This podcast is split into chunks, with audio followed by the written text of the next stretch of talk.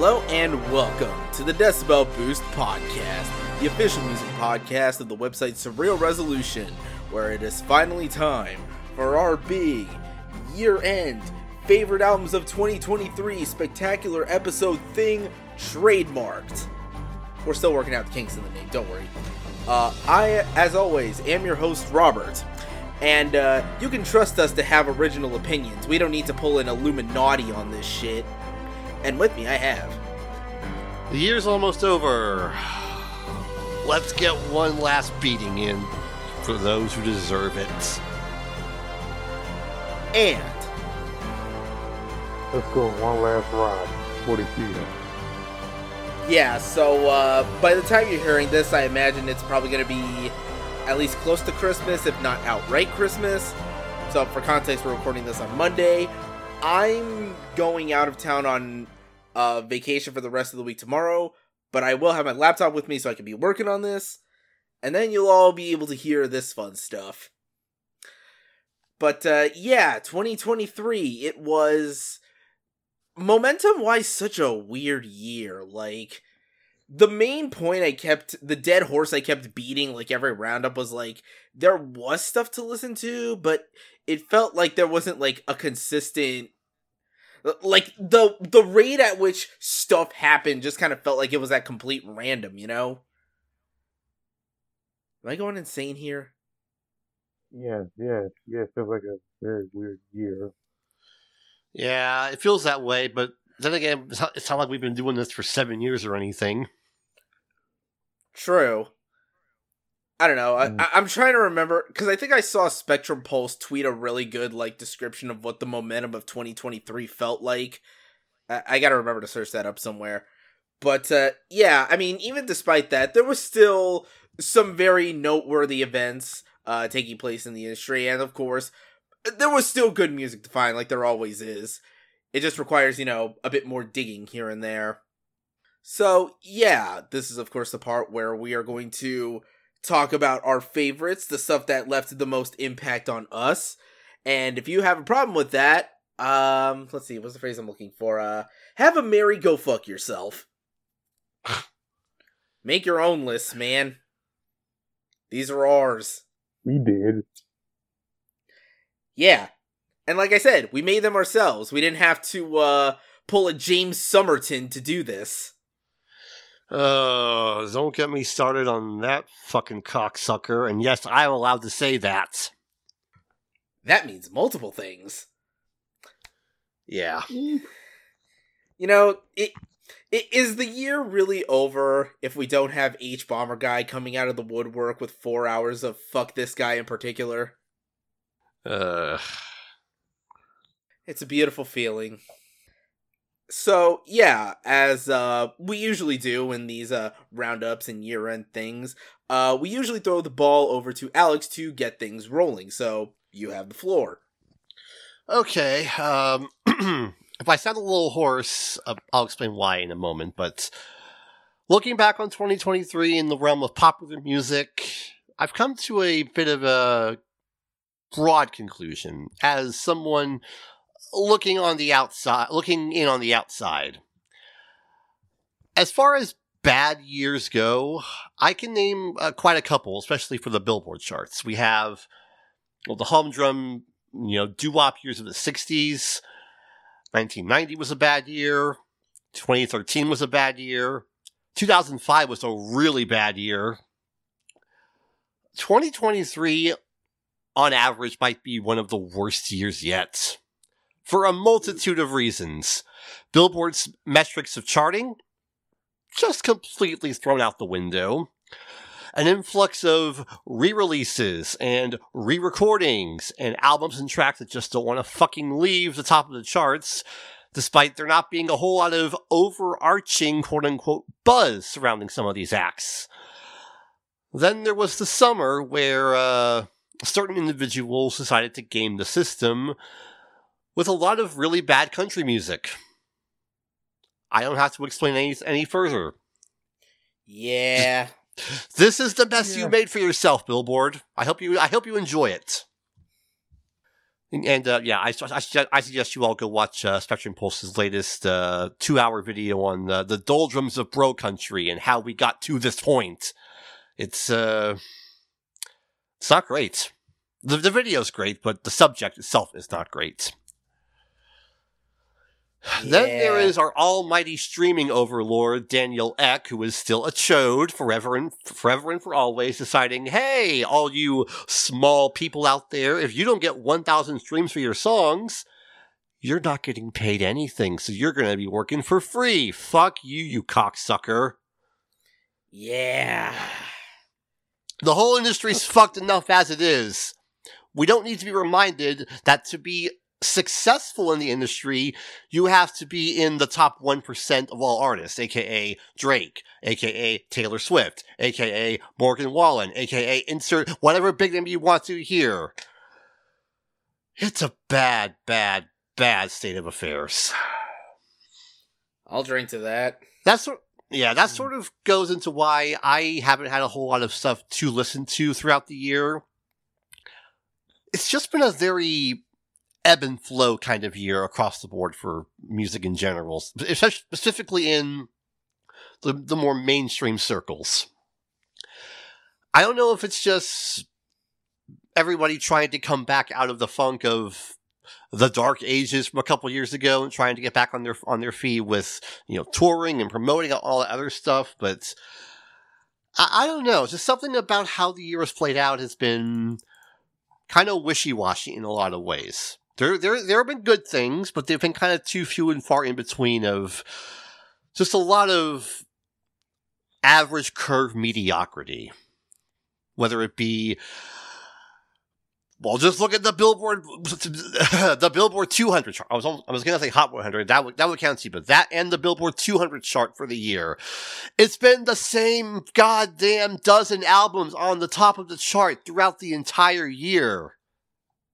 How is anybody supposed to get footing in the industry if they can't fucking sell an album because the big names are hawking up all of the spotlights? You answered That- me that, Billboard. That's the neat thing. You don't. yeah, it's just the whole industry is just on a really bad downward trajectory going forward. I don't like it. Like, but then again, this is the mess Billboard wanted to make. I'm glad you're satisfied, Billboard. It's bad enough we have to have all the fucking Christmas songs in the Hot 100 top 10 every year now because, well, the kids are streaming it. We gotta put it on here. I could go on. I'm not going to. I just be regurgitating all the same nonsense we've been talking about for the last few years. Oh, and speaking of this year, this year decided to give me a little bit of a curveball at the very end. A bonus review for all of you out there. COVID. Oh. I'm on, as of this recording, I am on day five of it. This is not fun. And to anyone wondering, well, did you go out to, to a big event? Did you go to a football game or a baseball game or a basketball game recently? I answer, no. I barely go out of the house as it is. The most heinous thing I could have done was I went to the movies on my day off. I went and saw The Boy and the Heron. It was, it was okay. Hmm. Evidently, the weeb gods decided that was uh, punishable by giving me a very annoying illness, which I will say this this is not the sickest I've been even this year. This is just annoying. More than anything, this is just really annoying. I'm on day five of this right now.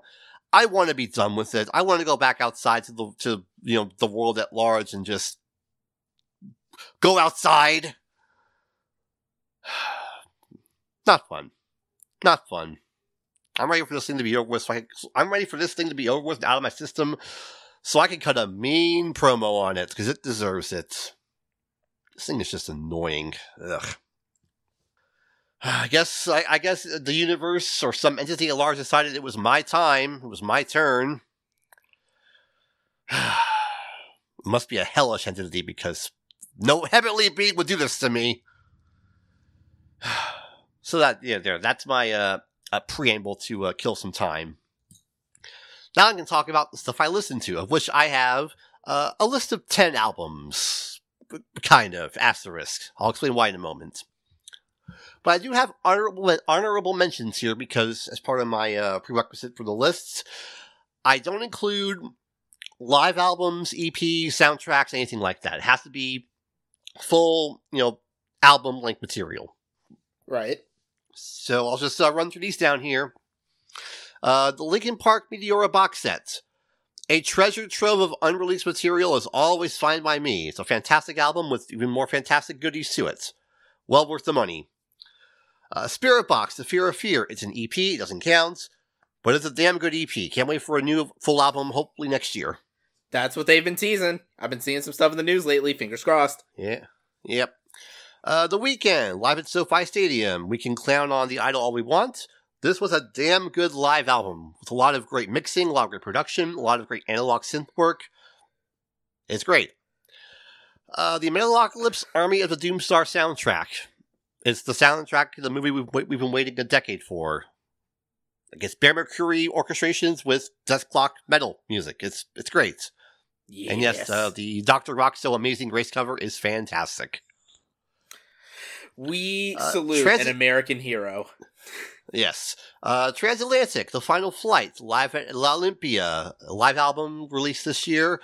If it's the final Transatlantic concert because the state of the, the supergroup is unknown, then what a way to go out, playing their biggest album ever, slash yet, maybe, we don't know, along with a whole bunch of uh, goodies in, the, in deep cuts. I can't think of a better way to spend three hours except for all the other albums that I have that are three hours long. Uh, this this last one isn't three hours, but it's close. I just got it uh, in the mail uh, a week ago, actually. Porcupine Tree Closure Continuation live at Amsterdam. A full concert in front of 18,000 people in Amsterdam, Holland. Pretty much the whole uh, new album from, from last year, or 2021, whatever it was. I can't remember a lot of uh, the hits. Even less, check. Blackest Eyes, check. Anesthetize, check. Trains, you bet. 150 bucks well spent. And now for the list proper. Number 10. Dying Wish, Symptoms of Survival. And number 10. Genesis Owusu, Struggler. Oh, Ah, Yeah, bit of a curveball for a tie, and uh, I'll lump this up. I'll summarize. I'll I'll sum this up. Lump this up. I will sum this up as the albums I got into because I heard these two acts on the radio. I have satellite radio in my car. If there's something that I'm not really into, I'll just flip through the channels. Uh, I talked about it a while ago. I heard Dying Wish on Liquid Metal one time. Got me to check out their album. It's a very good, heavy metalcore, death-ish kind of core blending. Fantastic. And as far as Genesis Owusu's uh, album goes, I heard him on uh, one of the Sirius XM channels. Checked out the album. This is trippy and weird. I, I, I like it. I don't know how else to describe it other than I like it. It's good. Listen to it. by the way, uh, I- quick tangent. You want to know a funny thing I learned about that album the other day? Uh, because I was listening to a whole bunch of stuff and I read the Apple Music description. Apparently, Struggler is inspired by Berserk. Fancy that. I mean, that's what I heard. Like, okay, that's yes, but kind of, but but in an awesome way. Like, all right. The weebs are everywhere. Yeah, fancy that. yeah. All right, number nine Tesseract, War of Being. I like prog metal. I like this kind of prog metal. This this album feels like an encapsulation of all of what Tes- what Tesseract has done throughout the years, from the early days of uh, God, what was it called? I am having a hard time remembering things because of this fucking illness. Uh, One? one. That's the album. One. Yeah. One, Yeah, we, we have th- sort of the aggressiveness of one, uh, the more syncopated freeform stuff of Altered States, minus Ashe O'Hara, and of course, more modern elements you would hear on uh, King and uh, Pol- Polaris. Is that the other album? I'm having a hard Yeah. time remembering things. Yeah. yeah, th- it all blends together for a very anthemic presentation. What what Tesseract has been doing for the last uh, decade and a half. Fantastic job, gentlemen, or should I say, gentlemen? Hey, I am I am I am so done with this fucking illness. Just get it out of my system. okay. Uh, number eight. Steven Wilson, The Harmony Codex. Interesting. This is a, this is gonna be a, yeah this is gonna be like a sleeper album for me. It's gonna take a little while for me to come back around. I still like it. I still maintain it is the good the good middle ground of Steven Wilson's uh, solo albums, in between you know the great stuff and the not great stuff. There- There's a wild concept behind it. I have not gotten that deep into it. Uh, give me a little bit of time. I'll come around to uh, probably get a deeper understanding of this album, which does yeah i mentioned it does continue on with more of the heavy synth work we've heard on uh the future bites with a little bit more pop structure here and there i mean the instrumental the instrumental stuff on here is fantastic so i'll give it that much so yeah i'm gonna have to sleep on this just a little bit more number seven spanish love songs no joy I mean, this is just more Spanish love songs. I, you know what you're getting with this band. It's more of it. Depending on depending on your thoughts on this year at large, uh, you might be more into it than me. But given that uh, you know this year was not as shit as the other year, eh, I didn't need this album as much. But hey, it's it's still fantastic. It's Spanish love songs. You know what you're getting into. All right, number six, Babymetal, The Other One. This is matured Babymetal. I don't know. If this, I don't know if they're ever going to do another album, you know, on this level with this as vast of a wide concept as they've done over the last couple years. I'm hoping there's going to be more material coming out later, considering this band has uh, basically broken the rule of idols have to be a certain age before they quote unquote graduate. Take that, bullshit industry standards. Yeah, we're, we're against uh, industry bullshit around here. Yeah, it's just, you know, a more mature sounding Babymetal, and yeah, I'm all about that. All right, number five. Point five. Danny Brown and JPEG Mafia, Scaring the Hoes DLC. And number five, Danny Brown slash JPEG Mafia, Scaring the Hoes. But wait a minute, I thought you said you didn't put EPs on your list. Well, number one is my list. I can do whatever the hell I want. And number two, you can't have the album without the bonus DLC content. That's what makes it a complete edition. Seventy dollars at Walmart. yeah, I like my rap music on the more eccentric side. There's nobody more eccentric at the, in the game than Peggy and Danny. This album is weird. This album is silly. This album is chaotic. It's just what I like. So it's just it's just fun. It's just a fun album to listen to. Hell yeah. Yeah, here's hoping that uh, there's more to come in the future. All right, number four, Dethklok, Death Album Four. Very convenient placement, I know. the album we've waited over a decade for. It was well worth the wait. I wouldn't call it the quintessential quote unquote Dethklok album. I would say, you know, Dethalbum Death Album two and Dethalbum three have the slight edge over them.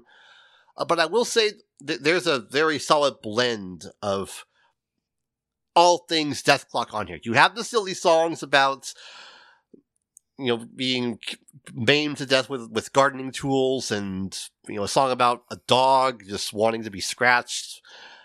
then there are the heavy songs and the serious songs. Dead Face still hits hard, man. well worth the wait. Here's hoping that uh, there's more to come in the future for Dethklok, at at least in terms of music. I don't know if they could do anything more for, you know, movies or TV shows, but music wise, there's a possibility. You're telling me there's a chance. Fingers Yeah. crossed. Fingers crossed indeed. Number three, uh, Periphery. Periphery 5, aka uh, Juggernaut Sigma. Hmm. this is the third part of Juggernaut. I am I, I am dead serious. I heard I know the callbacks are in there. Just listen to Wildfire. It's on there.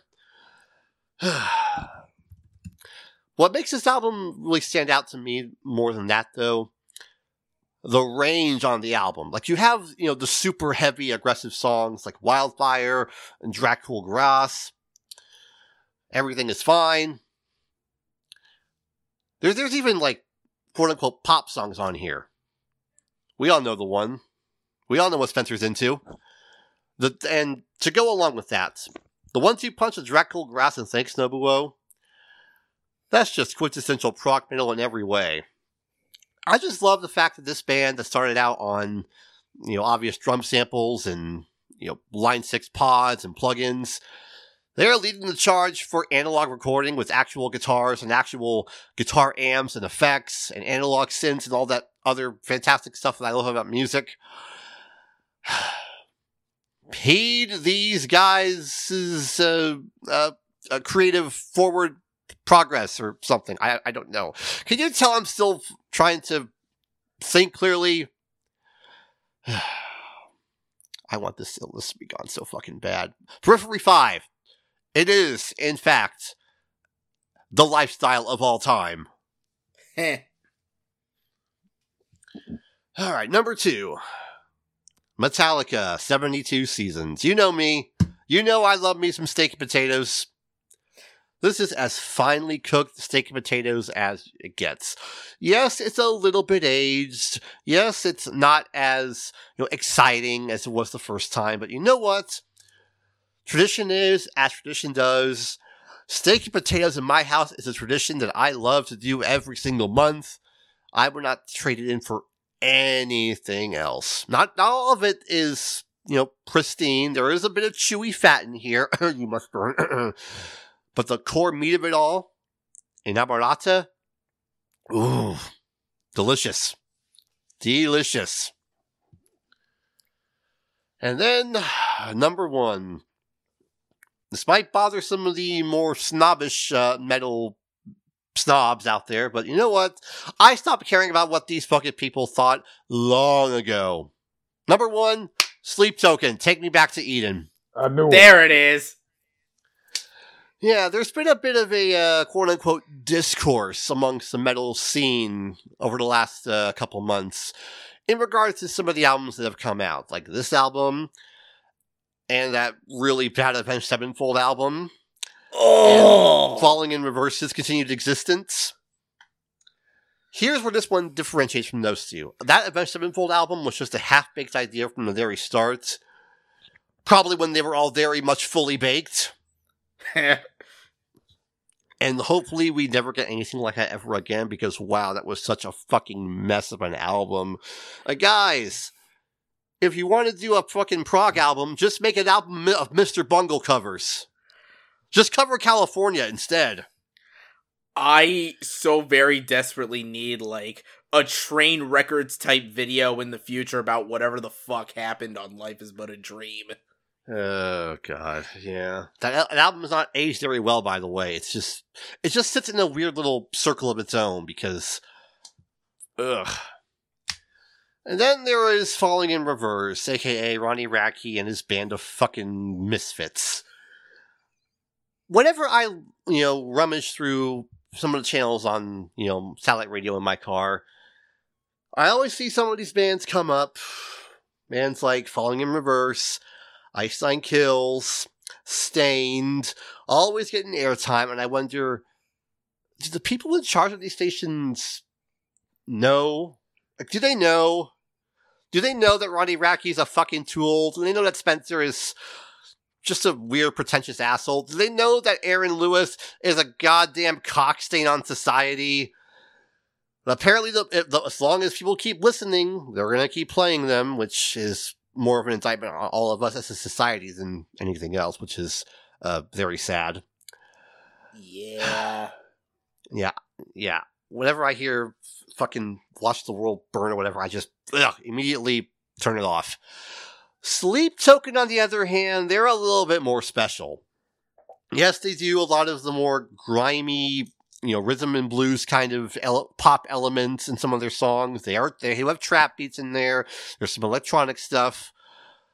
When you get down to it, this is just the next evolution of post metal in a very sensual manner. This is an album that, uh, more than any other album I heard this year, impressed me. Not a lot of albums can impress me because uh, it's a little hard for me to get into a lot of new music, just trying to get myself to listen to new music because uh, I've been listening to music on and on and on for the last 25 years. My brain is full of music. So it needs to be really special to impress me. This album impressed me because I do like a lot of heavy, heavy, you know, roaring, growling, low tuned metal stuff. I also like really finely tuned pop music. I do like a little bit of R&B every now and then. It's what I grew up on as a kid. You blend it together, you get this album. I will say, sleep the, the guys in Sleep Token, aka uh, uh, Vessel One, kind of weird, kind of weird, but in a good way. And uh, yeah, congrats on that uh, Radio City Music Hall show coming up. Here's hoping that this is going to lead to more good things going forward because uh, this album is just a banger. It's a banger, and it's got the vibes. Like I, I, I could care less about you know musicianship nowadays. I, I know what music, I know what music, musicianship is like. At this point in my life, I'm just all about the vibes. Give me the vibes. This album is vibes. This album, their vibes, is vibes, are the vibes. Take Me Back to Eden is vibes. Does that make sense? I don't know. I've been talking for 25 minutes. My throat's very, very sore and dry, and I need I'm done. Go listen to sleep. Go, go listen to Sleep Token. Bye. You know, I believe it was a really mediocre Will Ferrell comedy that once said, "No one knows what it means, but it's provocative and it gets the people going." yeah, that's you. Yeah, yeah. I'm pretty sure that has some relation to what we were talking about. Eh, it probably doesn't. But uh, anyway, there is list number one from Alex. Number one, Sleep Token. Now, for the next list here, courtesy of our boy, Mark. Ah, uh, yeah, 2023. It's, it's, it was a year. Lots of shit happened. Well, even though I'm, even though like the main theme is just, well, just often is, is there. It's like, it's like some shit happened.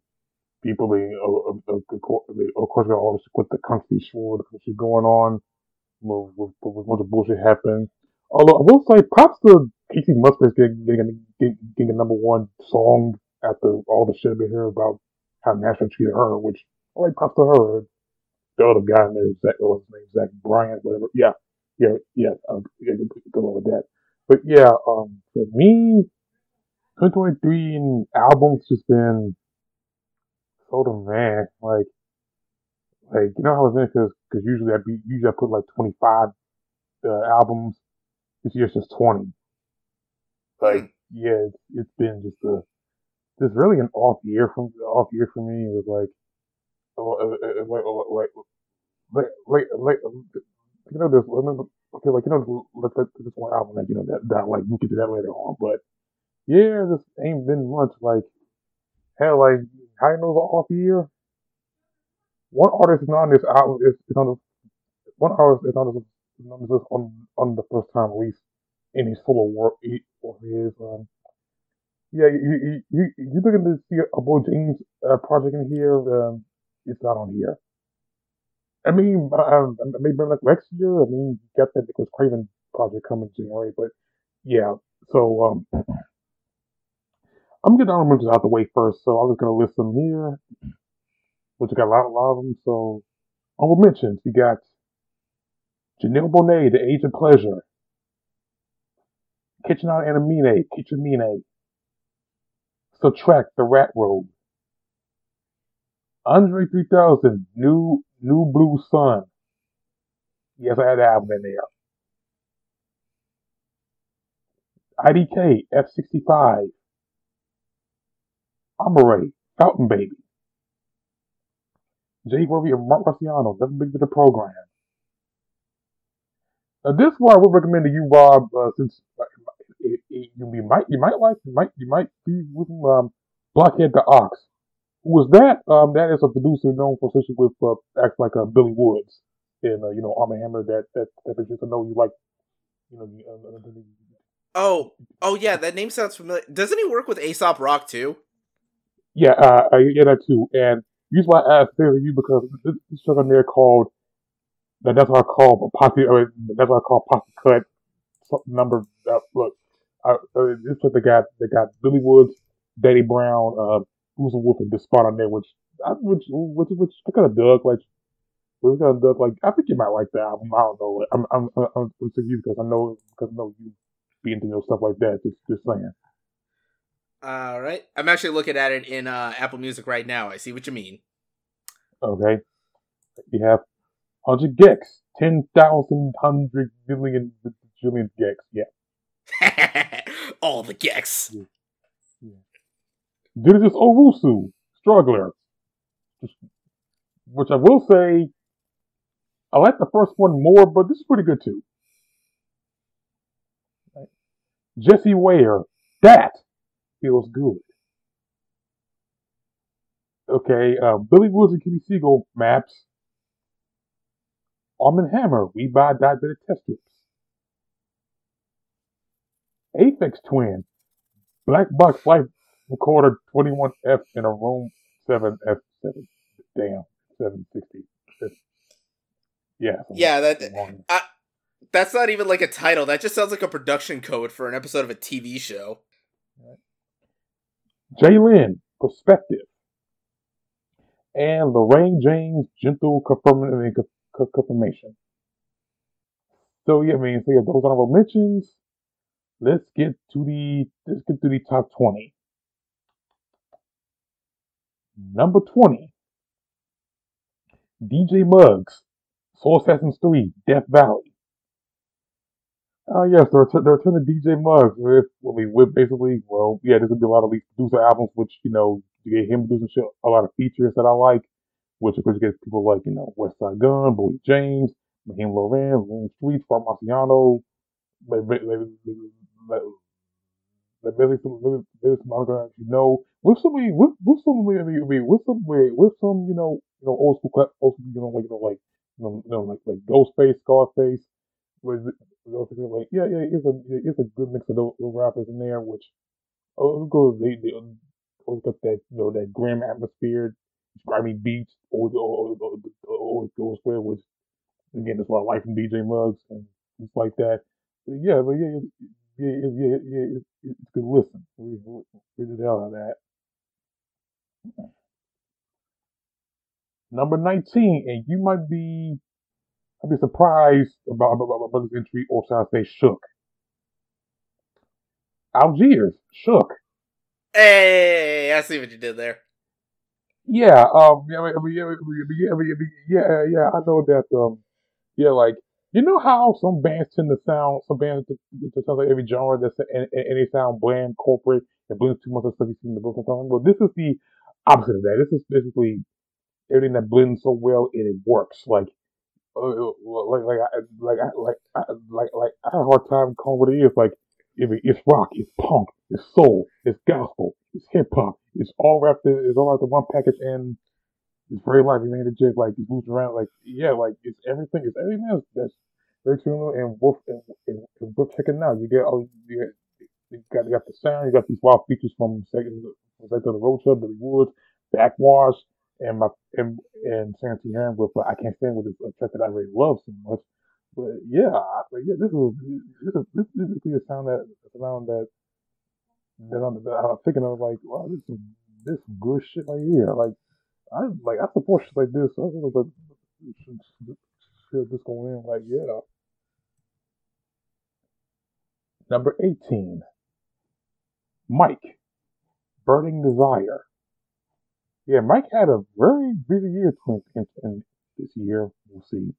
And while I kind of wish that one track he did, where Jacket Six was here, well, I mean, it's, pretty, it's still pretty good. Like, I think some might parallel to Madvillainy, because you know, because I'm like, you know, because like the name of the album and the fact that it got like a very short, like a short, strong, uh, yeah, short song structure. But I mean, it's other like I'm, I'm not gonna say, it, but it's a pretty, it's a pretty like you know good Mac, Mac, Mac album with you know some very you know the usual abstract hip hop in there. Like you got tracks like Zap, Real Love, and Finish Spitter, which they basically slow down the song Real Love by Mary J. Blige. Is like, oh okay. Horizon is one of the tracks like it's damn good, but damn it's short. And and and, and, and, yeah, this it's good custom there, which I, I which I gotta say, I gotta say, like, yeah, like, yeah, yeah, Mike, yeah, Mike is still that man, Mike is still that motherfucker. Number seventeen, Caroline Polachek, Desire, I Want to Turn to You. Yeah, um, yeah, yeah, this, yeah, like, this album pop music, very weird, sophisticated, and a bit ambitious, like I already said, like I already said before that I love that song Billions over and over and over again. It's pretty fascinating album. Like you got you, you got cuts like to My Island, which which I which I thought which, which I thought was only the the like the album title, which you know it, it keeps saying that, but fuck it, look I'll, I'll allow it, but I'll go with it. But yeah, like some tracks there are pretty good. Like you got Sunset pretty good. Um, Duke on the Angel, Fly to You, which I still love. Um, and of course, like I said, like, I said, billions. Which again, I keep on saying I like that. But yeah, but, but, but, but yeah, but yeah, it's, it's a case of a case of you know going to different, going, going to different territory of music that I haven't listened to yet, and it paid off. Paid off. Number sixteen, Christine and the Queens, Paranoia, Angels, True Love. Yeah, again, it's the type of pop music that I'd be fucking with. And and and, and Christine the Queens nailed it really really really really really with, with this follow up to the other album that I listened to last year and loved. Like, okay, like you get some good ass bounce on there that you want, it can be soft. And while we while we the Rebate value can be can be can vary considering it's a three part album. Like you get if you know Paranoia, Angels, True Love, um, you know, it's a fantastic record. When I'm on like you get all sorts of vibes and emotions, like, you know, it, it you know, like five days of life. And like I said, and like I said, you do, you get the bops too, which is, which, which, which we do fuck with. But yeah, like, this is, like, but yeah, yeah, yeah, yeah, this is definitely, this is something that, that, that, I, that I would definitely, that, that while I have that, and while, while I say like, like the Viva Fight, the Viva Fight is it can vary because like it's a long ass album, but it still is it's still great listen. Number fifteen, Grandad Willie with Oitel. And I'm counting both records because he released both uh, like the Red album and the Blue album, which yeah, I mean, yeah, yeah, I know it's weird. Yeah, I know it's weird putting a guy, I putting a guy I believe know basically he's a YouTuber who you know up and co- up and comments with uh, you know dead in hip hop, well mostly dead in gaming bees with bees in there, but it's like, all right, all right, this, this man know how, this, this, this man know how to rap. Like, you know, that's my personality, which I kind of like, and he's like he's he's a pretty damn good rapper. Like this, like, like, like you got one called Bob Barker, Bob, Bob Barker, and Candyman, which I which which cool, which very short but good, good ass track. But yeah, but yeah, I, but yeah, like he's like he's like you know like how far how far they could could people like like Chris on this feature, and that's from Captain Williams. That's that's what it, and of course, and of course, for thirty from Dead and Hip Hop, which all right, that's a come up, that's a come up for you, that's a, for you. But yeah, but yeah, but yeah, but yeah, but yeah, but yeah, a good record. Number fourteen, Curren$y and Harry Fraud Vices. Yeah, like usually when it comes to Curren$y, I know sometimes when I mention him, he'd be either Alchemist, but but you know what? With him and with him, with him and fraud, ain't that either. Like the sound is like I'm in a '80s Miami Vice GTA Vice City vibe here. Like hell, and hell, hell this wish. hey, uh, you listen to Rockstar, um, put some songs from here in the that game whenever that gets released. Oh yeah, right. That also happened while we were gone. They, yeah, yeah. Cause this just sounds amazingly fire. Like, the track uh, Pro Picasso, which sounds like something you would hear out of a '80s, or like out of a something you hear out of a '80s, '90s Vice-ish type of shit, type of shit. But yeah, like Harry Fraud production is always is, is Harry Fraud production is always like moving with style and pause.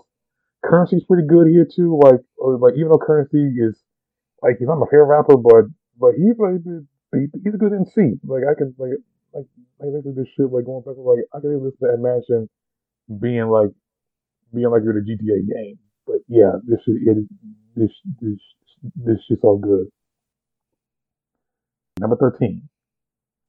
And speaking of and speaking of something in the Alchemist, Mike Wiki in the Alchemist, Faith Is a Rock. Yeah, uh, yeah, yeah, yeah, yeah, yeah, yeah, yeah, yeah, will be back. This one has Wiki and Alchemist with him.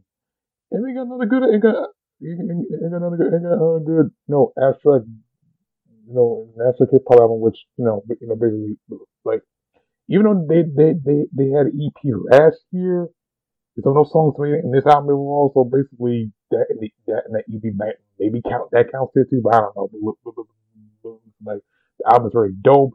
Got songs like Master Cop, which is pretty good. Man, like, we lost and one, one more, fantastic.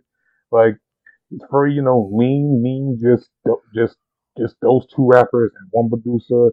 Like, it's a good ass product. It's, like, it, it, it's a good ass project, and yeah, and and and, and yeah, like definitely, it, it, it- definitely a good, um, you know, another good um, average producer album.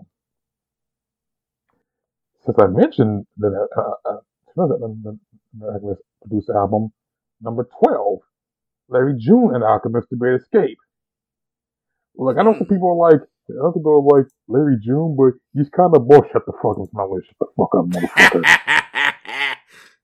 Now look, I get Larry June's rapper like, you know, he's very chill, laid back. Yeah, I know he's kind of like, you know, very like wax, but you know what? That's fine. I'd rather have rap like that. Like, like, like sometimes that's that's that's what I want. I don't want. I don't, I don't want folks screaming me all the time. But it's it's it's it's it's electric rap. It's it's it's electric rap, but more chill and laid back. And actually, him like, oh man, I got the shit. Here for the shit that he got now. Like. Granted, it is one of granted it, is, it, is one, of those albums that have Hilton's features, and they're pretty good too. Like, like I mean, I I could I could spend more than fifty days. Joints like Summer Rain, Orange Village, Orange and Grand and Lighting on, on repeat. But yeah, but yeah, but, but, yeah, but yeah, Larry June, like I know, like yeah, yeah, I know Larry June is not the best cup of tea, and I get it. I mean, and, and, and I can I put the see sometimes, but sometimes, but, but sometimes, sometimes this is, some chill shit, and I go with that. Number 11, DJ Shadow, Action Adventure. So, so yeah, so yeah, so yeah, one of the ones with DJ Shadow record, and and yeah, and yeah, I know, and yeah, it's not the first time like he he, he, he made an album without the vocal features. I mean, he made his album Endtroducing, which you know is his, is his most famous, his most you know his most well known album. And yeah, and, and, and yeah, he yeah he posted some shit that he's doing like some track like you know each track each track you know kind of very different, got this distinct vibe like something out of a movie score. Like okay, like the song the song like you played me still on my favorite songs on the album. Like you got some, some stuff like Open Spring, which is pretty good. Craig Gales and Blackson and a Narrow Escape, which yeah, those, those, pretty good tracks. Like it's, it's like yeah, like we, like musically, it's fantastic. I love hearing some shit like this, and and yeah, and yeah, it's yeah, yeah, it's yeah, it's pretty all good. I really, it's. It's a very, it's a very enjoyable album. And now we're down to the top ten. Oh yes. Number ten, Mitski, Glenn Hospitable, and so are we. Woo! Yeah, uh, yeah. I was playing. I, I, I didn't think. I thought she. I thought she would be back for another, you know, couple of years or so. But, you know, but yeah, but yeah, but yeah. She stuck around like, like, yeah, like, like I don't know, like It's got everything like you know from some of the tone, subject matter, song structures, and well, I mean, it's basically what you hear from her. But the only structure, the only change is like she went for more of a gothic country sound or, or Americana sound. But yeah, and I'll say this: I like the fact that her song "My Love, My Own Mind" actually charted on the Billboard 100. He's picking number 26, which okay, that's not that's not as high. That's high right now. I know. I think I know. I mean, hopefully, well, I know we stick around considering you know the Christmas the Christmas shit and album bombs. I mean, she messed she messed about to take album bomb and take album bomb, but I mean, I mean, I mean, I mean, I who, I mean, who, I mean, who knows? I mean, let's hope, let's hope, who knows? Like, okay, okay. Anyway, the album's fantastic as always. Mitski deserves a flowers as always, and yeah. Number nine, Fire-Toolz. I'm upset because I see something that is not there. I mean, one thing about Fire-Toolz that, they've, they've already said in in the last couple of years since we since we, since discovered her. Like we uh like like like y'all like y'all we get her we get we get her we get this industrial heavy synthy jazzy Chris House music of course. Song titles are well basically synthesis. I mean basically basically not, um, everything with divine mirror. It's it's that track is on repeat a lot of time, but yeah. It's what I yeah, it's like what I that's what I like about tools. Like yeah, like I know. This, this year for me is mostly, you know, it is. It is. It's, it's, it's, I, I like them before. It's good this list because I like this before, and they release them again, and I like it then, and I like it there. We can go on this list. And you can just rank that. So yeah.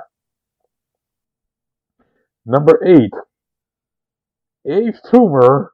Oh boy. Praise the Lord who chews, but which does not consume or simply Hot Between Worlds. Coming to Crunchyroll, April 2024. so, so, so, so, so, so, yeah, it's too between the groups on that, mean, going for that rock pivot, which still, still something powerful as than ever. Like, like, I'm glad, like, like I'm glad at, at, at the near because like, we get some of the electronic experience stuff that we get when they get from the couple albums ago. But yeah, like, there's some song bangers town. Like you, you get stuff like Lovely Sewer, which I Lovely Sewer, Echolalia, and Headstrong like a Hood. Like, yeah, yeah, like it's also basically part of like it's like the one genre. Like I like that. Like like like get you know this, this, there's a rock in here. You get the time music you fancy, but yeah, like. But yeah, but yeah, this yeah, yeah, it's, yeah, it's another, you know, it's another great album from him, and I, I, I, I and I definitely and I definitely enjoy that. Number seven, Navy Blue, Ways of Knowing. Now, while I'm so familiar with him, and, and him, and, and this this this is very like I won't say deep, I won't say deep. Like this is this is um, like you know we're talking about him talking about his roots, giving wisdom to his young age, going to life as an adult, talking about you know, talk, you know talking about his family that you know that shaped them mystically and the learn from past mistakes, going from them, very appreciating them. You, you think of like, oh, this is like, like this one track called Pillows talking about his grandmother, which very heartfelt, which this, this, this kind of, this, this some, I won't say deep shit, but I won't say deep shit, I would be like, that, that section was like, I mean, I mean, I mean, it's, I mean, it's plenty deep. It, you know, it does get deep, though. Or, or, or at least, uh, at least, like, yeah, I get that. Here's the thing that that caught me off guard. This is the album that he's always associated with Def Jam. This is a Def Jam album. And you thinking like this is a major label, which there, there, there, there's anything trendy, no flashy features, just him doing his thing, which that's that. It's like okay, that's that's that's kind of that's kind of coming part of like, wow, okay, I didn't think Def Jam would be would, would, would, ever do that shit. But yeah, I got to put some navy blue. Plus, the song "The Medium" I play on repeat a lot. The first track, which starts with this this this, starts with this uh, with this you know this golf this, uh, golf choir, which I keep on repeating back and forth the instrumental, which is very nice. Which that which which who which, out the the, the, the producer which who the, who got a lot of like you know R&B gospel samples in here, which very consistent and yeah and and and and, and, and, yeah, very good. Number six, Westside Gunn, and then you pray for me. This is the most polarizing album of this year, and I think y'all y'all really this is the most overhated album. You know, like it's like the whole thing was oh he because like oh he doesn't want the trap sound, and which they're fine. I mean, I mean, I, I, I mean they're not, they're all great, not really, but the actually some cuts actually like that trap that trap sounds like like I know people I know people like JD Risk, but the more I listen to that song, the more I like the more I like it. The same goes to Stephen Joni, Joni, and even, even Costas. I will I, I will say that the, you know the classic Demon Trap I was like yeah, almost again almost prime time, pretty good. Kenshin Lights MVP song of the year on that album. Um, Chloe is pretty good. I will say, play. I will say, um, if you're playing a romantic night, don't play that song. Or at least don't play the first. At least, at least don't play the first few words of it. But, but yeah, but yeah, but yeah, this yeah, the album, yeah, most polarizing album that I heard from many people because I'm so so so so disappointed from from this. Honestly, I mean, I mean honestly, I can't honestly like like I like it more the more the more I think about it. Number five. Oneohtrix Point Never? Again. Again? That's still funny. Yeah, so, so, so is back, and yeah, he, he definitely did, he did something. Yeah, while this I may have some familiar vibes to it, it it doesn't really repeat itself. Like yeah, you get more organic food, you know, bringing that violins, harpsichord, guitar, guitar, and that tone and, and that tone with enough texture from top to bottom. Like yeah, just able to make some you know fascinating things to listen to. But yeah, it's yeah, this is pretty fascinating. Yeah, it's a pretty fascinating listen. Tracks like Elsewhere, War Outside, which is another track that I like. Well, I like uh, Plastic Plastic Antique, uh, uh, Great Stuff I Music. Oh, yeah, yeah, pretty good stuff. And since and since I mentioned OPN, OPN, so so yeah, that show The Curse. That was yeah, with, with this which you've been watching on time now, and Okay, yeah, it's it, yeah, yeah, yeah, yeah. It's really something I expect from the Safdie brothers. I still need to watch that show. Number four, Earl Sweatshirt and the Alchemist, Voir Dire. Yeah, the album that has a long, has a long history of how this shit happened. Apparently, despite despite the you know what. And yeah, yeah, it's my favorite project of the year. I mean, uh, my favorite Agnes project of the year, and my favorite Earl project in time since some rap songs. Like, like yeah, just got that grim menacing sound along with you know some of the very esoteric bars coming from Earl. And that can be very funny, I like. The album, the album has like yeah, the fact that album has a lot of War Method 2019, and and the role was and well and yeah and yeah and yeah like you got like uh, like like from High Street, Vin Skully, Mac Deuce, um, the two tracks have Vince Staples on them, which on the streaming version, which which good, really, really, really good. But yeah, but but yeah, both Earl and AOC deliver on this.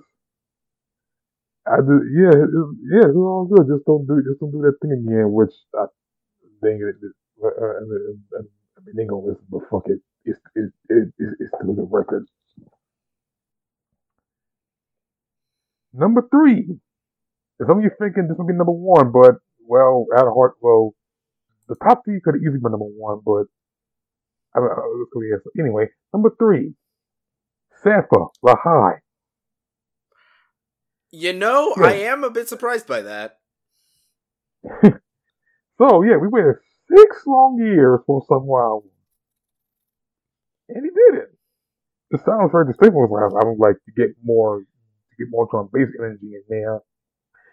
They still hit that emotional spot with singing and this song was ever like like suspended favorite song from the album. Jonathan L. Seagull, pretty good too.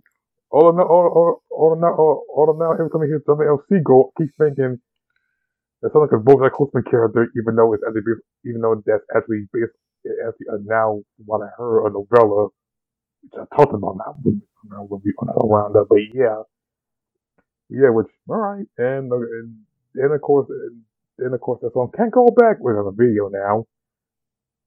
But yeah, but, but, but, yeah, but yeah, six but yeah, six long years, and yeah, you know what? The wait, the wait was worth it.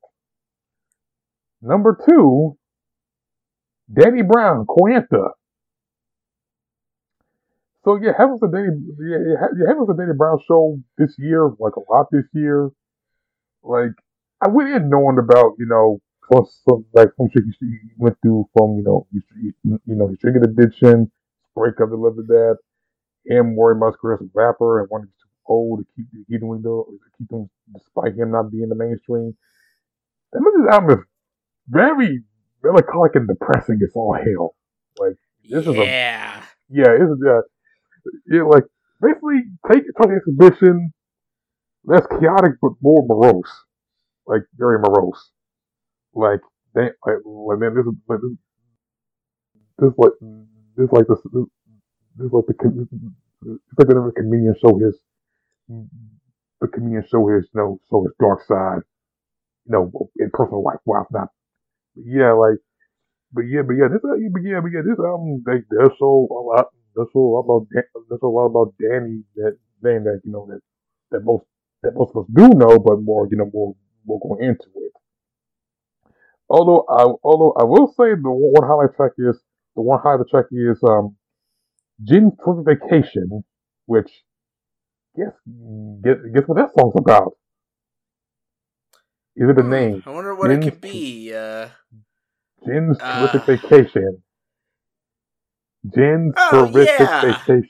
Gentrification! When everything becomes fucking yoga shops and fucking overpriced coffee stores. Yeah, Fun. yeah, yeah, yeah, we, yeah, we, yeah, very much that. Yeah, very much different from that. And yeah, it, it, even though, and even though something like Tantor sounds so like, you know, like even though now look at the album, Tantor just sounds like what's doing in this album it's still a good track though. It's a track though, but I will say, uh, I, I will say, um, Fit, Fit this album, which was the was, was, was, was a lot of things, a, a lot of personal shit from Danny, which okay, which okay, like he's showing, like showing my like vulnerability, and then the like him, like him and like you know I fucked up, and you know what, you know what, you know what, that's good for them, like like like, like the much as it like like much as if, if they if, if they around the personality is you know is very funny, not very funny. Like him like going to sing as a rapper, which is like all right, he he he he, he, does this movie and you know you know I'll palm for that.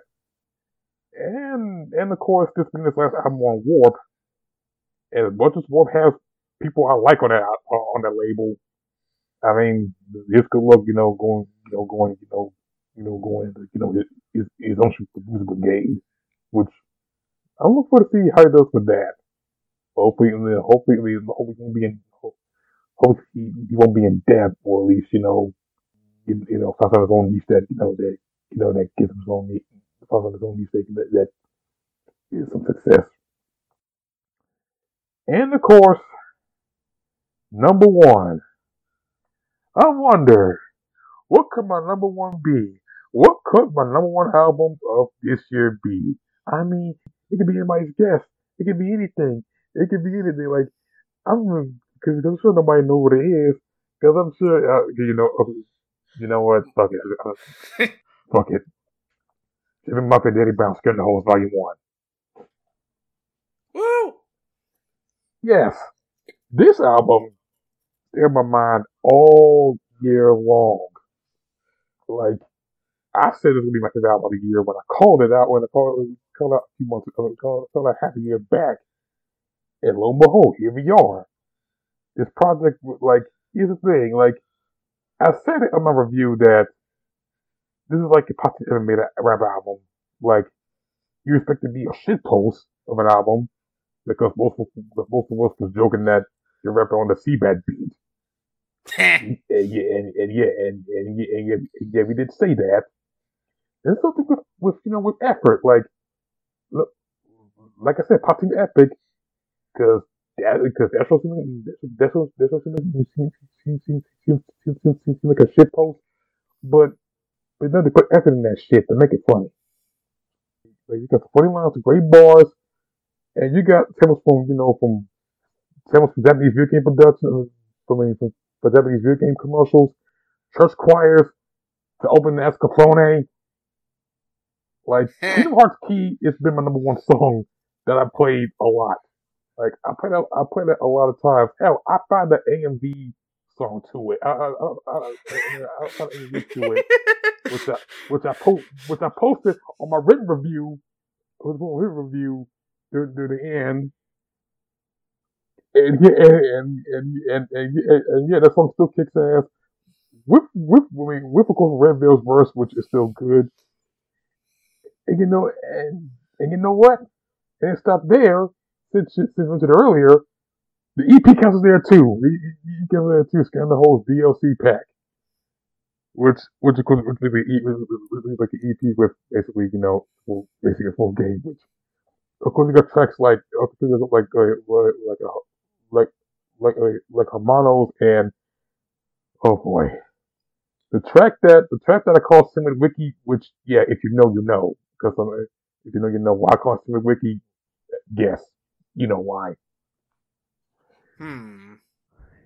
Yeah, but yeah, this is yeah like this is this, this, this is what I like. Like I know people say that hip hop this year has been at least hip hop in the mainstream has been not that great, but it, but yeah, but it, it, it, it is a thing.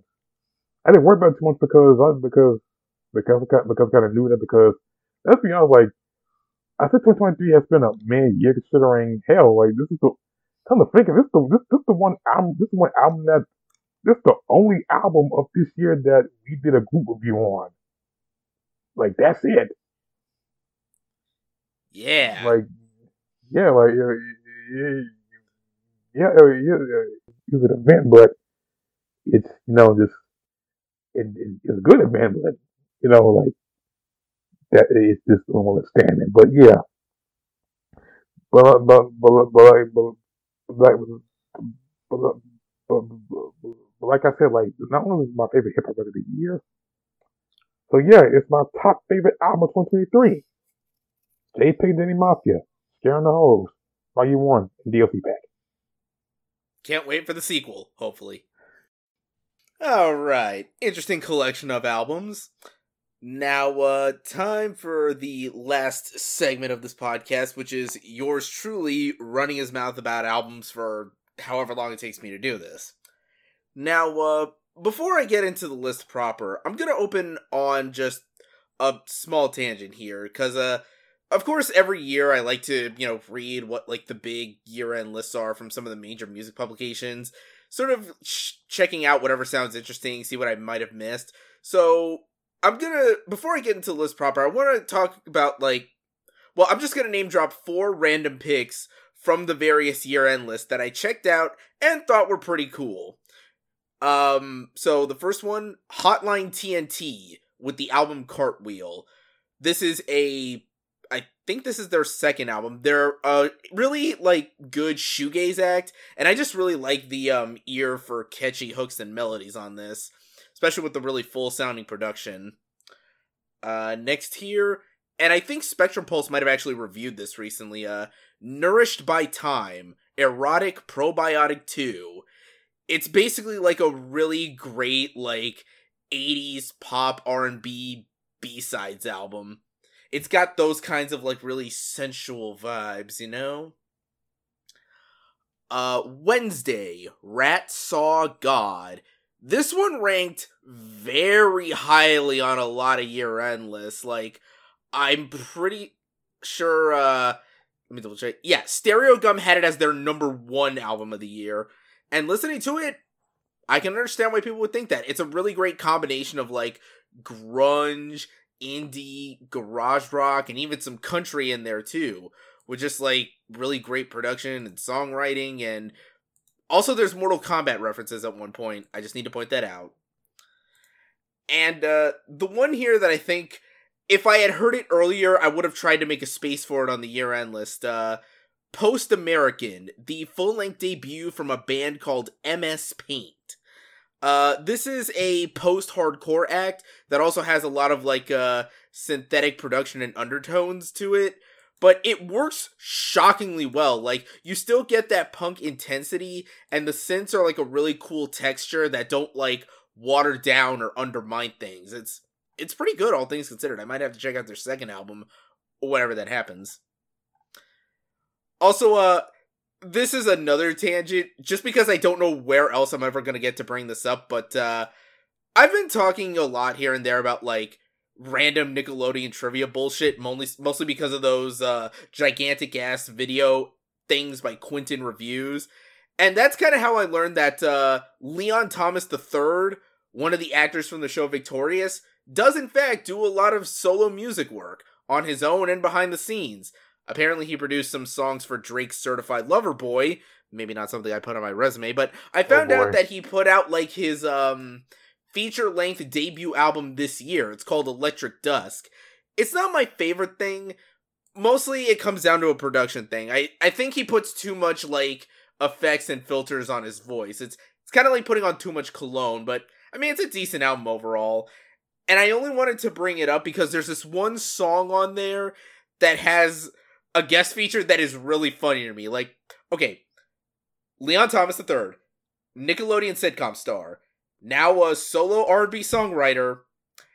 There's a song on here with a guest verse from Benny the fucking Butcher. I am not making this up. This is a real thing. Okay, so the guest that one the guy from Toys is named the Butcher. Okay. Uh, now, okay. Now I have to, now I gotta at least listen that track. Uh, hang on. Let me see if I can uh at least look up the name before I continue. Uh, let's see, Electric Dusk. That's the album. Yeah. Uh, the song is called X Rated. Oh. Also, there's a Ty Dolla Sign feature on here, but it's that's nowhere near as funny as him working with the fucking butcher. Anyway, there's my intro tangents. Now let's get into the first half of the list proper. Number 20 Aesop Rock Integrated Tech Solutions. This is probably the most I've liked an Aesop Rock album in a while. For the most part, it comes down to the fact that it has a lot of just really memorable flow, lyrics, delivery, and just like a lot of stuff that really sticks in the brain. Like obviously the uh, mindful solutionism track, kind of giving you the whole concept, riffing on our very uh, technological obsessed modern era. Of course, when he's rapping about how great rivers are and the calming effect they have. There's also some other great like uh, deep cuts in there, like uh, there's a s- really good spoken word track called On Failure, where he's just kind of talking about like some random opinions he had about a Van Gogh painting he saw and what that makes him think about in regards to Van Gogh's life and his history. And my favorite track on the album, Aggressive Steven, where he deals with a random ass tweaker breaking into his apartment. Mostly because it has the sing like the single ho- moment where I think I laughed the hardest listening to an Aesop track, where he, like he's explaining it to his landlord, is like, "Oh yeah, that's Steven. Uh, excuse me, who the fuck is fucking Steven? I fucking lost it at that point. oh, what I wouldn't give to be there in person when that happened. But yeah, I liked it a lot.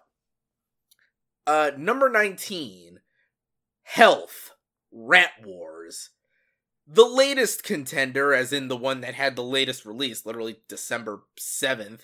But, you know, I, I am a guy who loves me my very, uh, morose, moody ass, uh, industrial synth metal noise jams. I- I'm just saying words at this point. You know the Health style at this point. You have a lot of that really great production in the vocals that always, like, really fills out the mix nicely, bouncing back and forth between like these steady kind of beats that could get you dancing at a goth club and those really uh, there's definitely a bit more like aggressive like guitar industrial shit like honestly what kind of sounds like leftovers from like working with Lamb of God and all.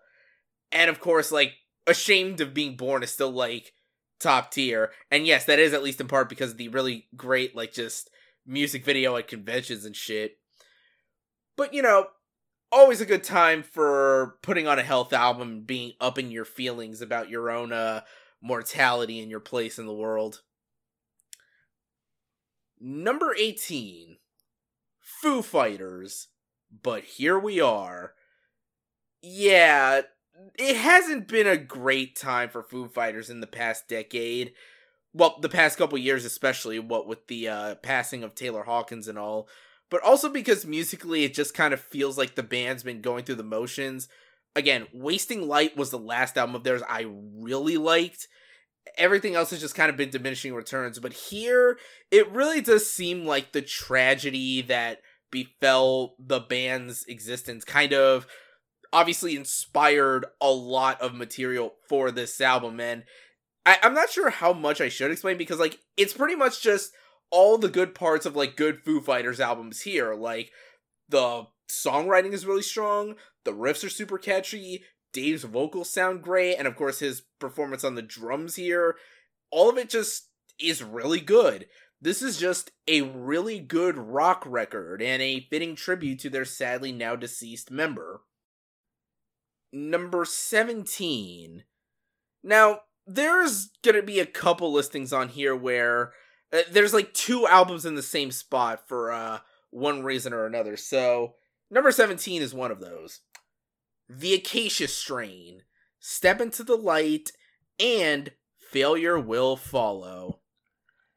I think I might have mentioned this before, but for the past, like, few years or so, we've been living in an age where the Acacia Strain have been trying out a lot of unconventional release strategies for albums, from shadow dropping at the end of the year to we're going to release most of the album as a series of two song EPs to this one, which is releasing two whole ass albums that have two distinct songwriting approaches. Step Into the Light being a relatively smaller collection of tracks that are much more punchy and mosh ready and, you know, in your face to the point aggressive deathcore.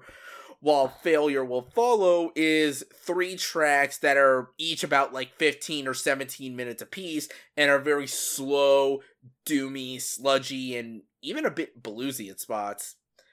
So honestly, this I think this is kind of working for them. This era is kind of leading to a lot of the band's most interesting material in a while, especially whenever you're in a really bitter, nihilistic mood and you just want to yell at the world to go fuck itself.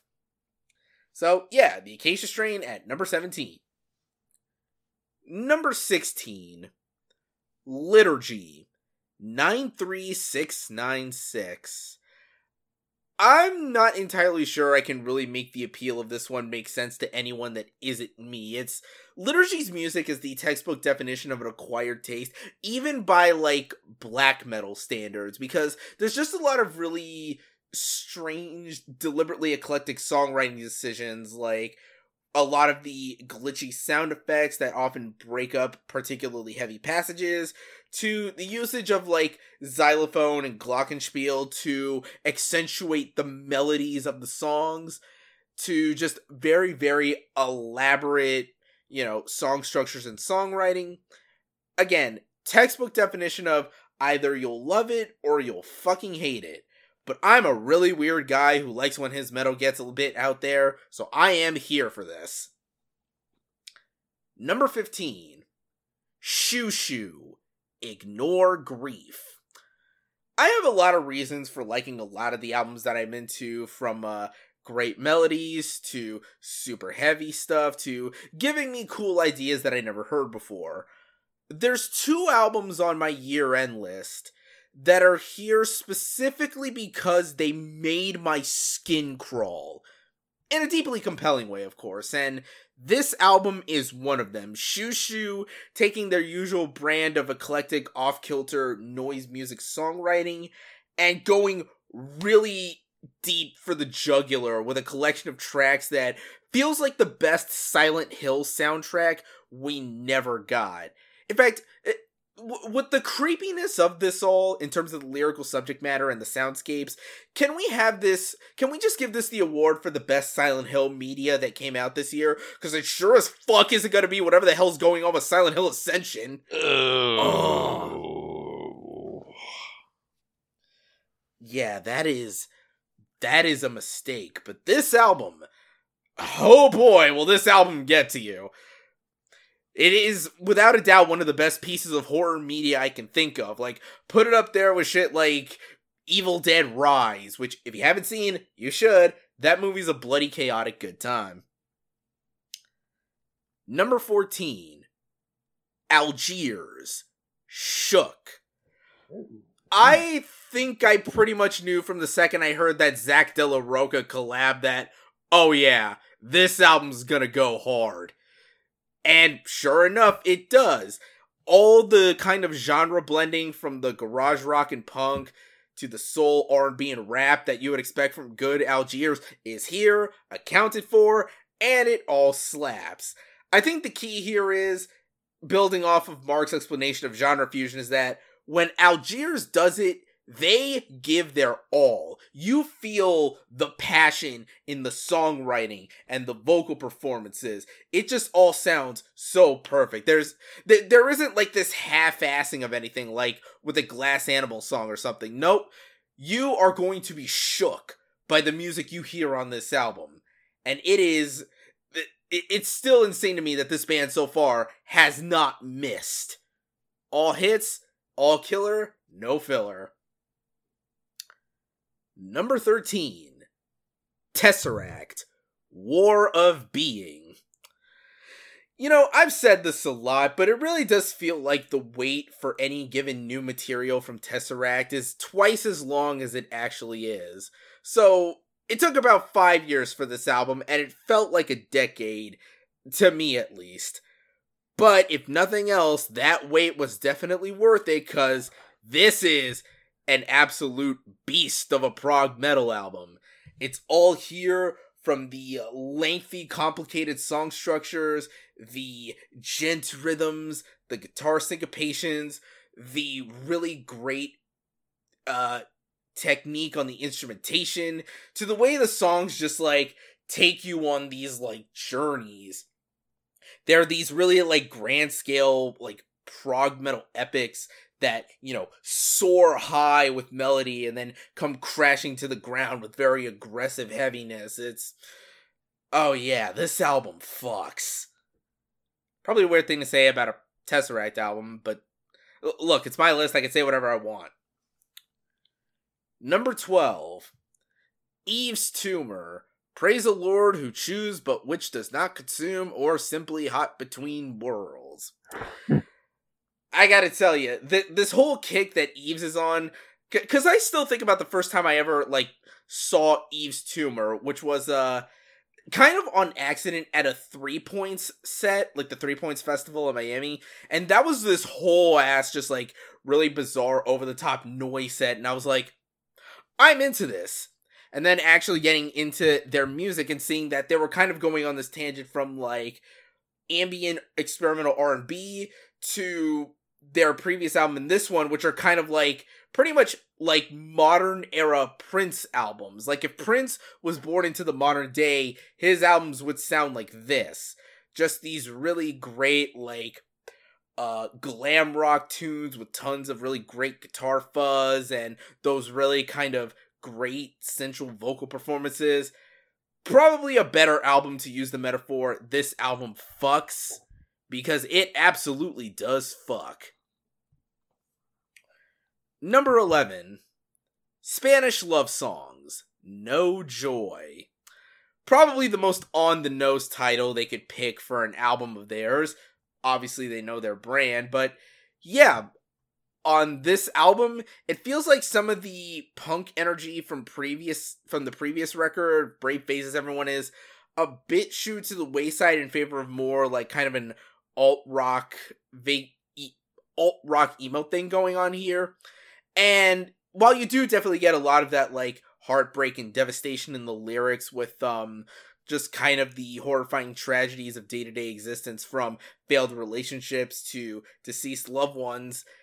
Maybe it's just me, but it almost kind of feels like this album has a bit more of a, like the slightest bit of an attempt to find hope, like light at the end of the tunnel. Not saying it's immediately obvious, but like it's there, and I feel like that really does help the tragedy because there is something really depressing about like going through the horrors of day-to-day existence and like still trying to find light in the darkness anyway. That's what i feel like this album captures pretty well.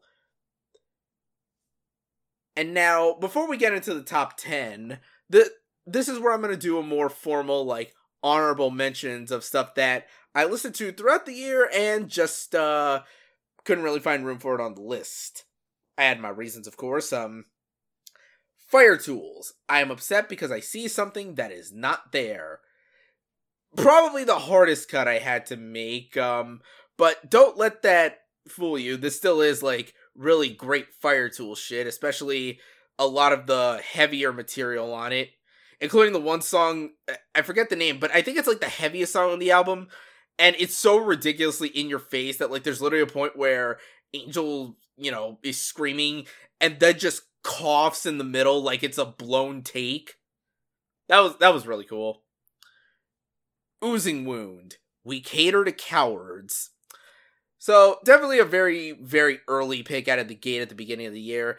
Didn't stick with me as much as I would have wanted it to, but it doesn't change the fact that Oozing Wound is probably still one of the best like underground like metal bands that you've probably never listened to or heard of even though you probably should have. They've been featured on Adult Swim like at one point. Come on. Paramore. This is why. So this sees Paramore sort of evolving from the uh, bright, sugary, sweet pop of uh, After Laughter into more of this like sort of college radio indie rock sort of thing. I think it works. There's some good songs here. I don't know. I feel like as an album, uh, After Laughter worked better though. Chai, self titled. Sometimes you just need some really good city pop, and this is.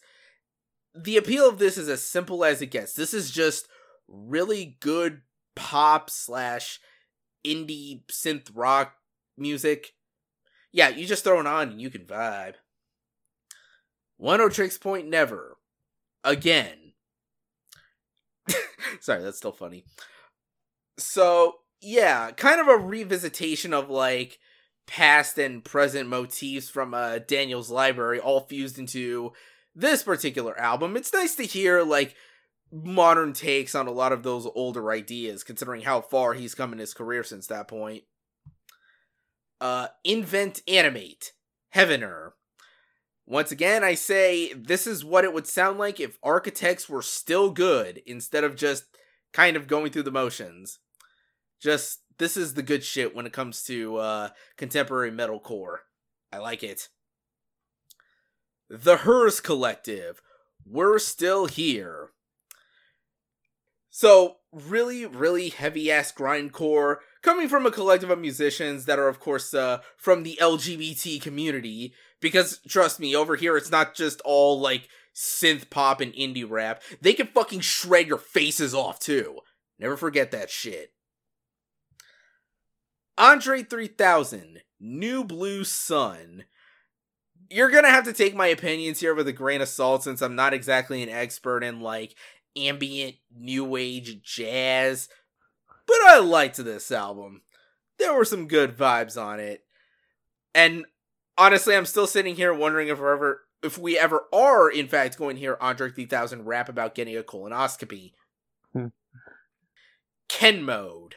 Void the uh, compliment to their release from last year, Null, this one, in comparison to the heaviness of their prior album, veers more into the uh, deeply melancholic side of things, like fusing their noise rock intensity with songs that are meant to put you into more of this sort of depressive mood about the state of the world. And last but not least, Mitski, the land is inhospitable, and so are we for my money, probably still some of the best drinking music that I can think of that I heard this year. The kind of tunes that you throw on if I may repeat myself, when you're like alone at the bar at 2 a.m. and you just kind of have a quiet moment to enjoy a good drink and ruminate on what your life's been going through so far. And with the honorable mentions out of the way, we can now get into the top 10. Number 10. And this one's also a twofer. Billy Woods and Kenny Segal with Maps, and Armand Hammer with We Buy Diabetic Test Strips.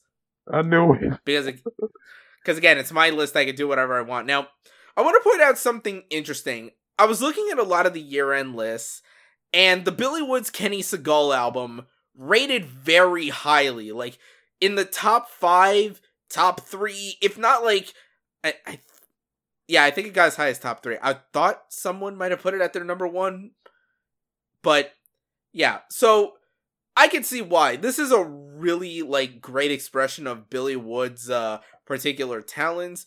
You know, the way he can string together these elaborate, like vivid pictures of his day to day life in the city of New York, over top this really great uh, collection of beats courtesy of Kenny Segal, and a lot of really great collaborate like uh, collaborative features on here. Like, it's been a really good year for Danny Brown in particular. And I would say that the guest verse he has on this album is like one of the top 10 best things he's recorded this year. It is just straight fire. But I bring that up because I noticed that the Armand Hammer album didn't seem to make a lot of year end lists, at least not the ones that I noticed. I think it made like Stereogum's hip best hip hop albums list, which as it should because it's great, but it feels really weird that it had to make it there, but they couldn't find room for it on the general year end list. I don't know, maybe it's because this album is a bit more like out there, you know, in comparison to the like mainline Billy Woods album, but I mean, that's what I like about Armand Hammer's music, just how like abstract and eclectic and weird it can be. Like with all the really hazy, numbing beats that I can only really describe as what I imagine dissociation sounds like. Just this kind of ominous, detached feeling from reality as um you know, Billy and Elucid uh kind of spit these very abstract, strange bars that you can sometimes get the gist of, from like questioning their mortality to calling out, you know, fake frauds who put on this air of self righteousness, but you know, obviously being full of shit. And of course, you know, the production here, as I've already said, is no slouch, especially when you got guys like JPEGMAFIA and uh, El-P contributing to the beats. So yeah, honestly, I gotta show love to both of these albums. Like, like, like, why you gotta split them apart like that, man? They they're just good. Number nine, Tomb Mold, the Enduring Spirit. I really like death metal. Obviously, because like I play in a death metal band. But I feel like while a lot of death metal I hear sometimes is pretty good, it really does take like a special kind of album to truly like impress me a lot these days. And for my money, this and one other album I'm gonna mention at some point later are like the best death metal releases of the year because on the one hand, on the heavy end of things, this brings exactly the kind of filthy, gnarly, in your face, otherworldly evil sound that you want from really good death metal. You know, the drums bang, the riffs hit really hard, the production is very all over, like it suffocates you, the vocals bellow so aggressively to fill out the mix. And then on this album in particular, they've evolved their sound to include some progressive elements in the vein of like early Cynic or like later period Death, with a lot of these really great melodic segments that add a lot to the album without sacrificing just that sheer ferocity of it all. So, yeah, Tomb Mold is fucking bringing out the big guns on this one, and I really hope their spirit endures into the future. That was fucking terrible. Why did I let myself say that part out loud?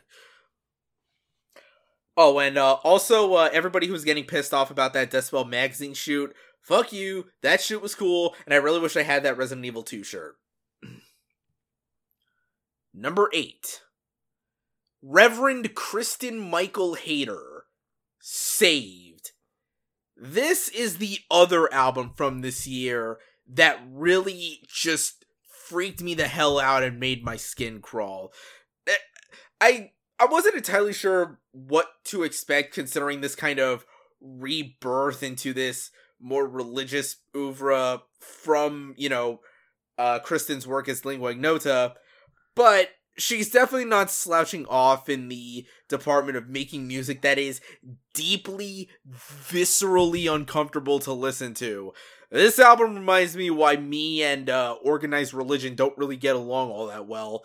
Just just the really off-putting discomforting nature of her vocal performances the lyrics she's saying the production that sounds like this is all like being played on a barely functioning LP copy. It's just this it's definitely a deeply uncomfortable experience. So uh yeah, not for the faint of heart. Number 7. Danny Brown, Quaranta. Like I said, pretty good year for Danny as far as releasing really quality music, and uh, his newest solo effort is a prime example of that mostly because of how much of a swerve it feels like. Because, yeah, this is a very deeply melancholic album where he spends most of it getting up in his own feelings about many things from his rehab stint to his insecurities about his place in the rap world as he continues to get older to uh my favorite track on the album down with it where he's venting about the fact that he screwed up one of his old relationships by cheating and sure, you might have some pockets of that more uh, wacky out there Danny Brown, like on the single Tantor, but for the most part, you can tell this is a serious album because, like, as Mark pointed out in his review on the site, he doesn't even really do the Danny Brown voice much on this one. Oh, yeah, so you right, know shit's yeah. real. So you know when he puts away the flow, shit is real. Number six. Genesis Owusu, Struggler. This is the come from behind dark horse of the year for me. Like, not at all on my radar in the slightest. But then I see, I'm pretty sure it was Crash Thompson posting very enthusiastically about it. I'm like, you know what? Let's see what this is about. And, well, now here we are mostly I think it comes down to the fact that Genesis Owusu has a really great ear for like songwriting and especially melodies. Like the song that I think the single or the track that I think sticks with me the most is the second track on the album, The Roach, because there's just this really gorgeous sounding guitar arrangement on it in the verses that just it like you soar when you're listening to it. And the entire album has like just this whole mix of like really great alternative and r&b melodies to more like garage rock song structures to you know hip hop elements. And of course all wrapped around this like narrative concept about the aforementioned roach this uh figure that's trying to avoid getting stomped out at the hands of a very angry and spiteful god like I said, according to the Apple Music blurb, this is apparently at least in part inspired by Berserk. I think that's actually where the album title comes from. Because uh, Guts himself is described as, you know, a struggler trying to survive in a harsh and intense world that's constantly trying to stomp him out and leave him for dead. But yeah, really good album. And the fact that it's this high when it wasn't on my radar at all should really speak to its quality. Number five. King Gizzard and the Lizard Wizard. And uh, give me a second to prepare for this one. Petrodragonic Apocalypse, or Dawn of Eternal Night, an annihilation of planet Earth and the beginning of merciless damnation. It's King Gizzard. Are you surprised the album title's that fucking long? So, yeah, once again, another year where King Gizzard does not take a fucking break. In fact, they had two albums out this year. And while The Silver Cord was a really good collection of like very late 70s, early 80s electronic jams, for my money, their second full length metal record is absolutely where it was at. because these guys like I know the volume of music they put out and the weird musical tangents they can go on are off-putting to certain people, but at the very least, they never half-ass it. They always throw their whole lizard ass into whatever it is they do.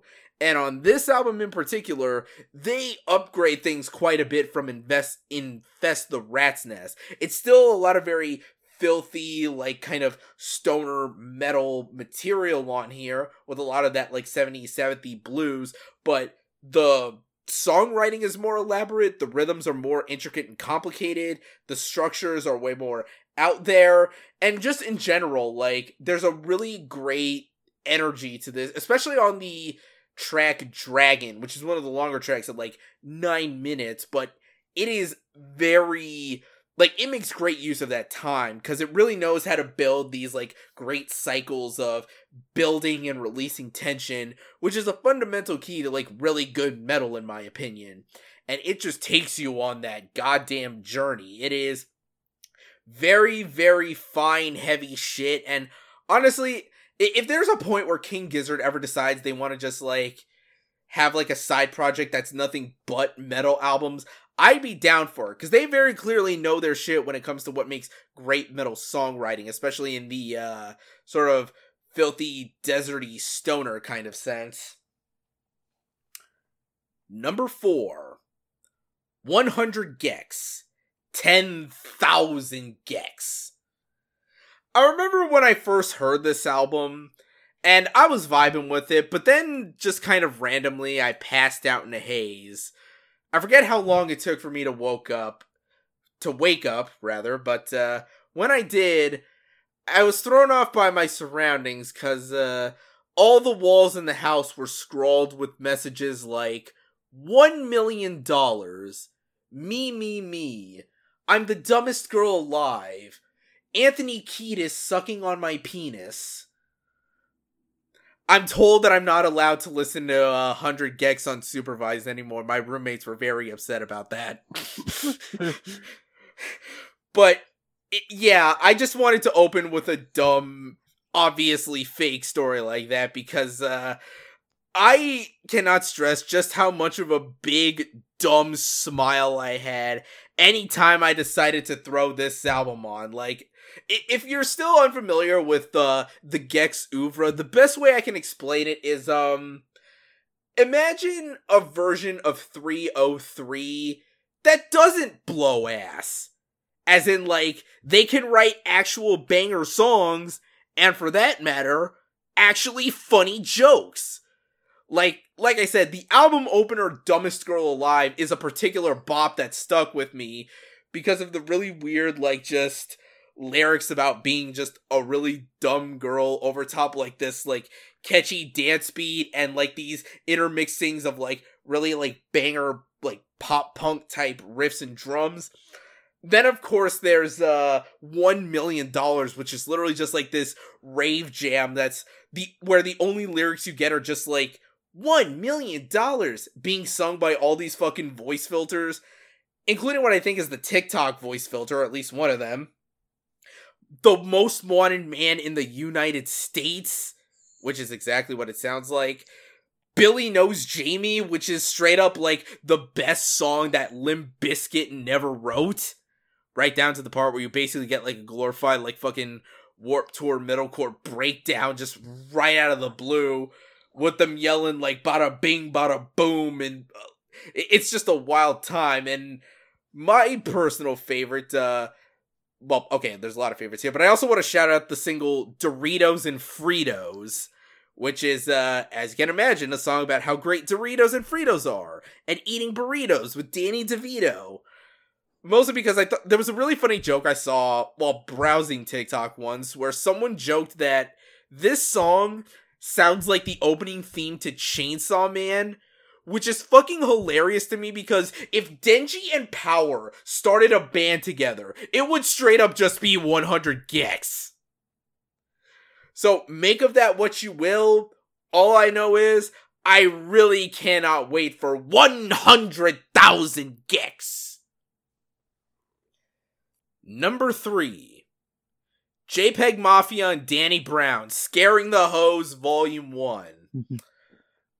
well, first of all, fuck Elon Musk! you know I had to get that in there at some point. And honestly, I think that line alone might be like half the reason this album is on this list. When you open your album with the single most relatable sentiment of 2023, that's it. That's it right there, man. But also just the absolute chaotic weirdness of everything on display here, especially like the weird sampling to the really wild ass back and forth. This is just the most again, probably the most fun I've had with a rap record in a long ass time just because of how like weird it is and just how out there it is and how much the bars just absolutely slap and you're probably wondering why I would rank like this weird ass chaotic uh bar fest above like the more serious stuff like Quaranta.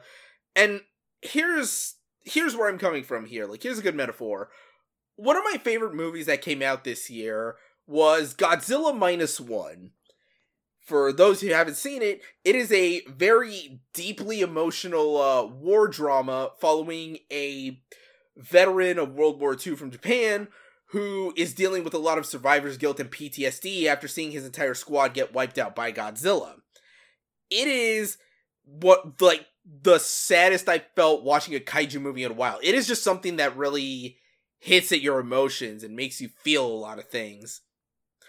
But as someone who's grown up with kaiju all my life, I also really like the shit like Godzilla King of the Monsters, Godzilla Final Wars, Godzilla vs. Kong. I'm gonna watch Godzilla X Kong because you know, sometimes you just gotta let yourself have some wild ass fun. Sometimes you wanna see the equivalent of a WWE match, but with people in dinosaur and monkey costumes.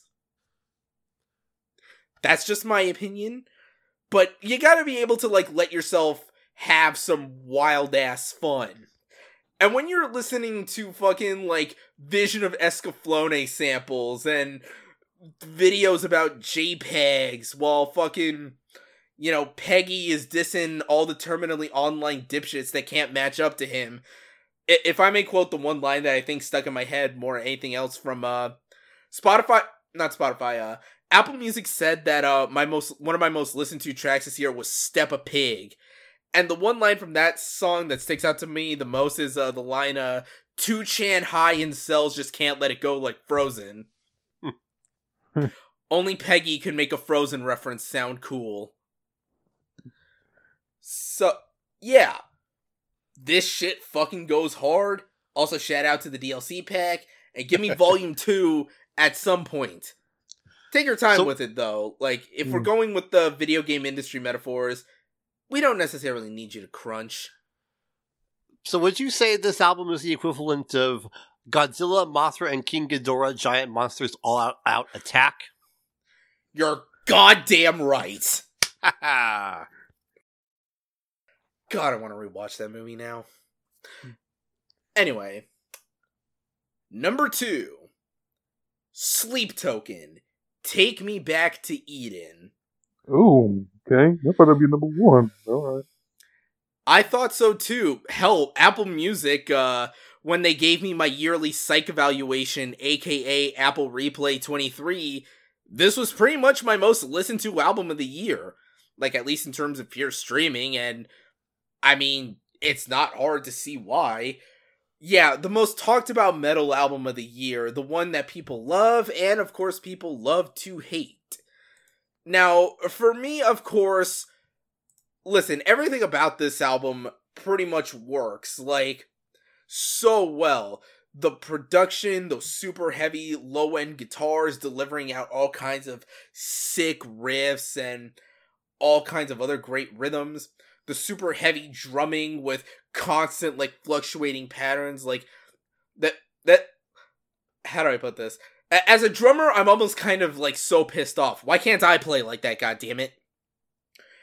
Uh, maybe someday.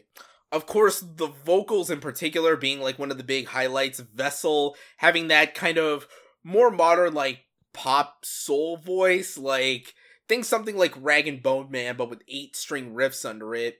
all blending into these uh, really great metal tunes that actually managed to make a lot of the uh, modern pop conventions work. And of course, the lyrics as well stick out a lot, mainly sort of being about like a lot of the ones that stand out are kind of about like bad or somewhat abusive relationships. Like uh, the song Granite in particular, I think if I had to pick a favorite cut, because it sounds like it's basically a song like the narrator really like having it out for this woman that seems to have it out for him and they get into such an aggressive argument that I didn't realize until much later that they pretty much get in a car crash. Hence the term granite, like, you know, road, granite, that kind of thing. And it's just so, like, I know a lot of people look at the lyrics and stuff as being, like, very melodramatic and over the top, but for me, it works and shows that they're putting a lot more thought and effort into, like, the words and the emotions at play rather than some other top 40 bullshit that just throws out the most lazy version of these sentiments and calls it a day. But yeah, when there's literally only like I would say there's only like one sorta not that great song on here, that being Do You Wish That You Love Me, but other than that, every other song is like you just gotta play the whole thing from beginning to end it is top tier, and I wonder what the future will hold for them. Now, like I said, Apple Music said this was my most listened to album of the year, and I know in the past I've said like my number one or two, usually the distinction like comes down to replay value, but you know, replay value isn't always the number one factor as always, well, okay, maybe not as always, but either way, sometimes it's about the particular emotions you feel. Like, what sort of reaction did the album get out of me? And it's not always just about the music itself, but also the broader story behind it. Because, you know, obviously albums have to be made, and sometimes you can run into a lot of stuff in the process of getting that made. And those stories can really inform the reaction you get out of it and how you ultimately end up feeling about it. I'm doing this kind of long wind up for my number one because what made it my number one was the story behind it, which informed how I felt about it. Because this was an album that was at least a good decade in the making. With it finally being here, finally allowing me a sense of closure on something that was so that is so still like near and dear to me that just overwhelming feeling is the big reason for me why this is number one. And you probably already know what it is but number one Dethklok's death album 4 aha. So it's still so weird to think that we're actually here. I remember so vividly the years in between. The night when I when they first broadcast the Doomstar Requiem, the subsequent years of just like online forum posts begging for some kind of update on what happens next. The whole weird uh Metalocalypse Now campaign.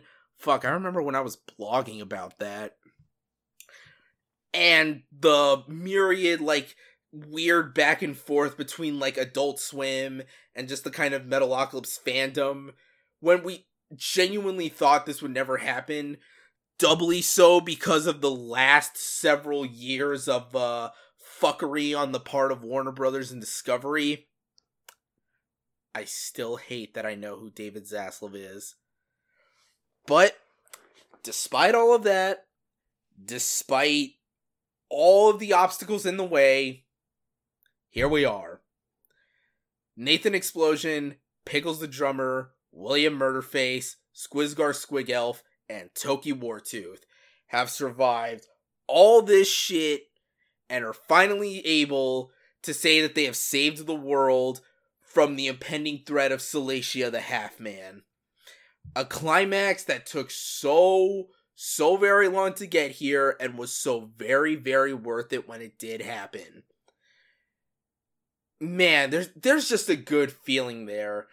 To think that a story that started off with a bunch of idiots killing their private chef and struggling to figure out the concept of shopping at a supermarket now ends with them at the forefront of saving the world through the power of their music. As corny of a concept as that may sound in the context of Dethklok, it just kind of gives you this weird, warm feeling inside, you know?